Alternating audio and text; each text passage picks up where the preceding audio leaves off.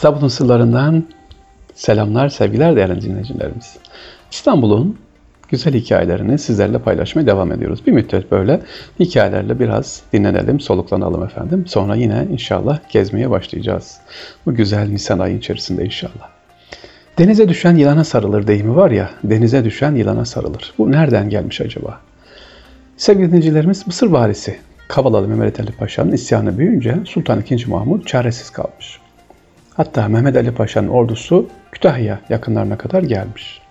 İkinci Mahmut Han İngiliz ve Fransızlardan yardım istemiş. Onlar da bunu baba oğul arasındaki mesele. Biz karışmayız diye yardım etmemişler.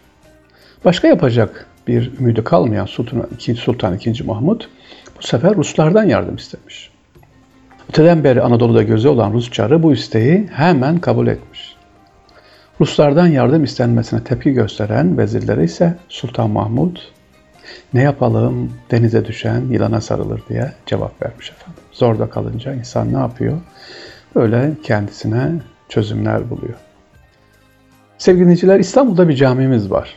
Karaköy'den giderken Tophane'ye doğru hemen sağda deniz kenarında güzel bir cami var. Kılıç Ali Paşa Camii. Kaptanı Derya Kılıç Ali Paşa.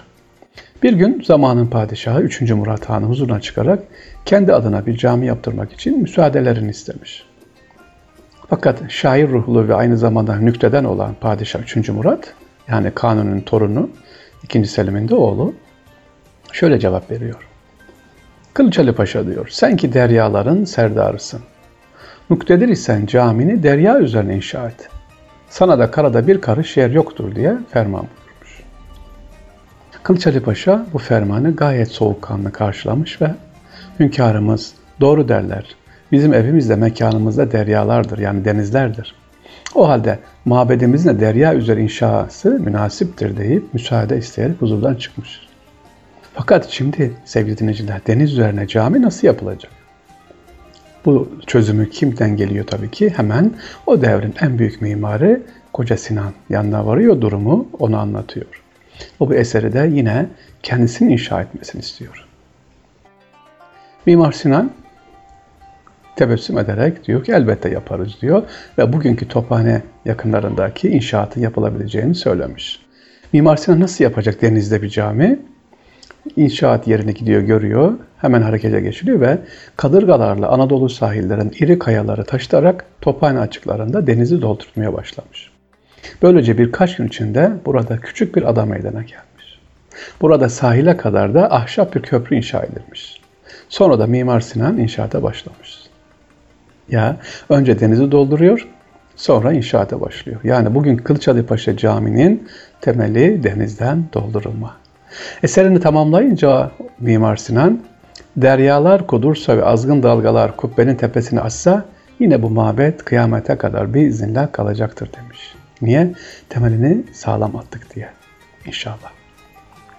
Cami e, tabii böyle ama sonraki aladan zaman geçince sahille caminin bulunduğu ada arası doldurularak cami denizden içeriye kalmış. Eskiden şu anda gördüğümüz cami daha denizin içerisinde köprüyle bağlanıyordu.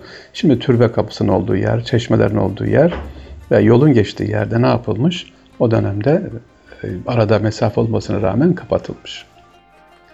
İstanbul'un sırlarındasınız. İstanbul'un hikayeleriyle inşallah devam ediyoruz.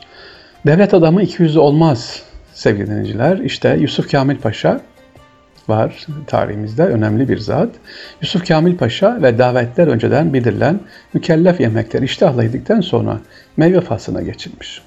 Masaya buzlu çilekler gelmiş. İlk olarak uzanan Yusuf Kamil Paşa çatalını sapladı iri bir çileği ağzına götürürken kazara masadaki tuzun içine düşürür. Ama ziyan olmasın diye tuza bulaşmış çileği alıp yer.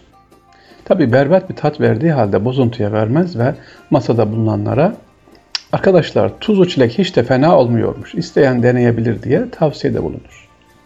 Bunun üzerine birkaç kişi dener. Bunlar parşam gerçekten nefis oluyor diye ağzını şabırdatırlar. Bundan sonra çile hep tuzlu yemek isterim. Diğeri tuzu çileğin lezzetini anlat anlata bitiremiyormuş. Tabii paşaya yaranmak isteyen herkes bir şeyler söylemiş. Yusuf Kamil Paşa o esnada masada bulunan yardımcılarından yeri geldiğinde sözünü esirgememekte tanınan Minas Efendi'ye de sormuş. Arkadaşların görüşler için sen ne dersin Minas Efendi diye fikrini sormuş. Minas Efendi kendisinden beklendiği şekilde şöyle cevap vermiş. Paşam bu adamlar özel hayatlarında bu düşüncelerini söyleseler üzerinde durulmaya değmez. Fakat devlet hayatında da böyle iki yüzlü davrandıkları için memlekette işte bu yüzden kötüye gidiyor. Devlet hayatında da böyle iki yüzlü davrandıkları için memlekette işler bu yüzden kötüye gidiyor demiş. Ya Rabbim iki yüzlülükten bizleri inşallah muhafaza buyursun sevgili dinleyiciler. Yine İstanbul'la ilgili güzel bir hatıra var. 1853 senesinde Rus ordusu Tuna kıyısında Silistre Kalesi'ni kuşatmış. Buraya yardım için memleketin her tarafından akın akın gönüllü geliyormuş efendim. Bunlar arasında Aydın'ın tanınmış efelerinden 100 kişi ve Isparta eşrafından da birçokları varmış. Gelenlerden en çok dikkat çeken biri de 7 yaşında. Evet 7 yaşında mükemmel silahlanmış bir çocuk. Kale kumandanı bu çocuğa hayretle bakarak yahu bu kimdir demiş. Babası selam verip öne çıkmış ve oğlumdur efendim. Moskova karşı harp açıldığını duyunca, harp açıldığını duyunca bir türlü yanından ayrılmadı. Din ve devlet uğrunda ölmeye geldi. Tabii bu sahne bütün askerlerin gözlerini yaşartmış, kumandan çocuğu okşamış. Harp başladıktan sonra bu Anadolu çocuğu babasının yanından ayrılmamış ve onunla beraber savaşmış. Hatta bir ucunda babası esir düşerken onu kurtarmaya da bu çocuk muvaffak olmuş efendim. İşte böyle gençlerimiz var, böyle vatana milletini sevenlerimiz var. Gelelim bir başka hikayemize, İstanbul hikayelerine bakalım. Ahmet Vefik Paşa deli dolu bir insanmış efendim. Bir o kadar da yardım yapmayı severmiş. Bir gün 40 yıl çalıştıktan sonra kadro darlığı yüzünden işinden çıkarılan bir memur paşanın karşısına çıkmış. Çok muhterem Vali Paşa'mız Hazretleri diyerek söze başlamış. Dilekçe yazmak için gerekli kağıdı ve pulu alacak param bile yok. Bendenizi münasip göreceğiniz bir vazifeye yeniden tayin etmenizi arzu istirham ederim. Adam, adım falan oğlu filan. Dilekçemin tarihi de bugündür diye sözlü dilekçesini Vali Paşa'ya sunmuş. Vali adamı dinler, hademeyi çağırır ve tebeşir ister.